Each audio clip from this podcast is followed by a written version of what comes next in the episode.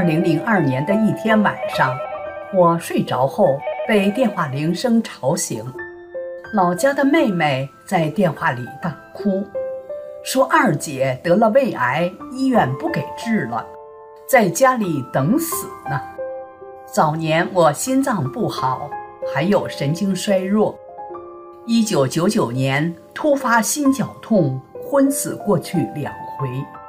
好在这电话来的时候，我已经痊愈了，身体健康。要不然这大半夜的。受这种惊吓，我可能就不行了。要说我这一身的重病是怎么痊愈的，那就得从一九九九年说起了。那年的三月份，我刚从医院死里逃生，出院后，在我家里的单元门口坐着晒太阳。有个邻居说要去书店买大法书。要我陪他一起去。当时呢，我啥也没想，就跟着他去了书店。因为之前听说过法轮功，于是我也买了两本回来看看。我还记得一本是《美国法会讲法》，另一本是《瑞士法会讲法》。看书看到第五天的时候，发现吃药不是味儿了。咽不下去，干脆就不吃了。第八天吸烟也不是味儿了，干脆烟也戒了。瑞士法会讲法看到一半的时候，我突然发现心脏不难受了，全身的病状居然都没了。我心想，这法轮功也太神奇了吧！当时觉得自己太幸运了。我老伴儿和女婿一看我的病全好了，就都跟我说要看书，我就又去请了三本《转法轮》。我们一家人都对大法书非常珍惜。我再接着说，当时呢，接到二姐生病的消息后。我和老伴儿就很快去了二姐家里。到了二姐家一看，二姐在炕上躺着，大小便失禁。我叫她，她连吭都不吭，眼皮也不睁，呼哒呼哒的倒气儿。二姐家里有干不完的农活儿，因为没人干，只能撂着。我们白天帮忙干活儿，到了晚上睡觉前，我就把听大法师傅讲法的录放器的一只耳机分给了二姐，我们俩人一起听。由于白天干活太累，我不知不觉地睡着了。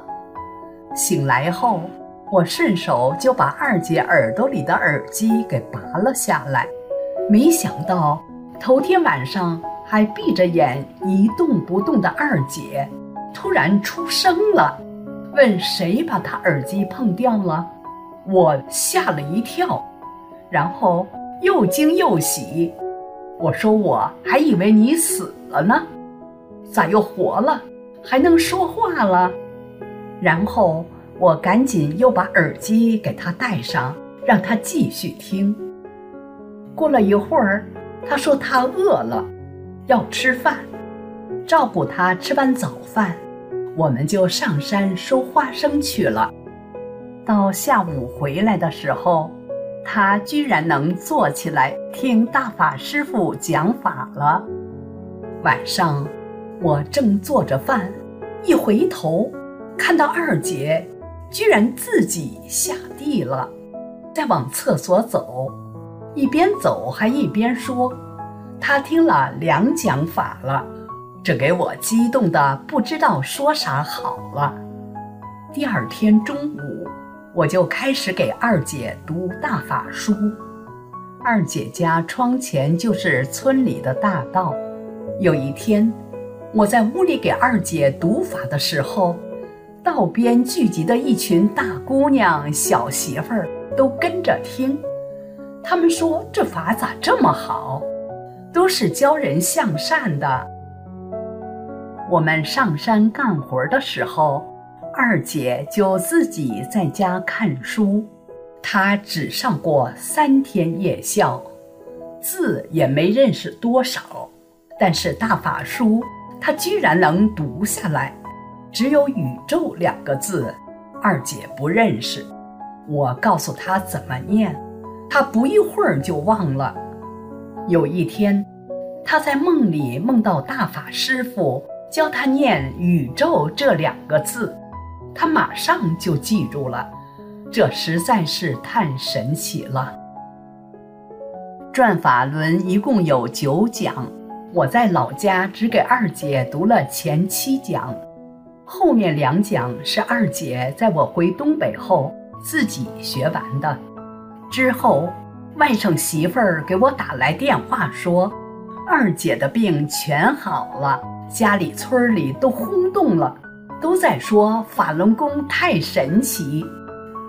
他说，整个村里的人都在抢着，轮流着看我留下来的那两本《转法轮》。今天给大家讲这个故事的我，已经八十二岁了，红光满面，走路就像年轻人一样。我老伴儿今年八十七岁，也是啥毛病都没有。我们都自己做饭、洗衣服，啥都能干，没有给儿女找过一点麻烦，给国家省了许多医药费。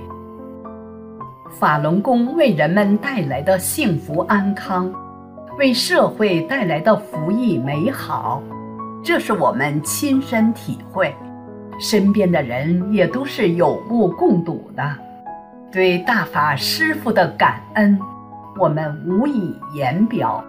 能做的唯有将自己的真实经历讲述出来，将大法的美好传递给大家。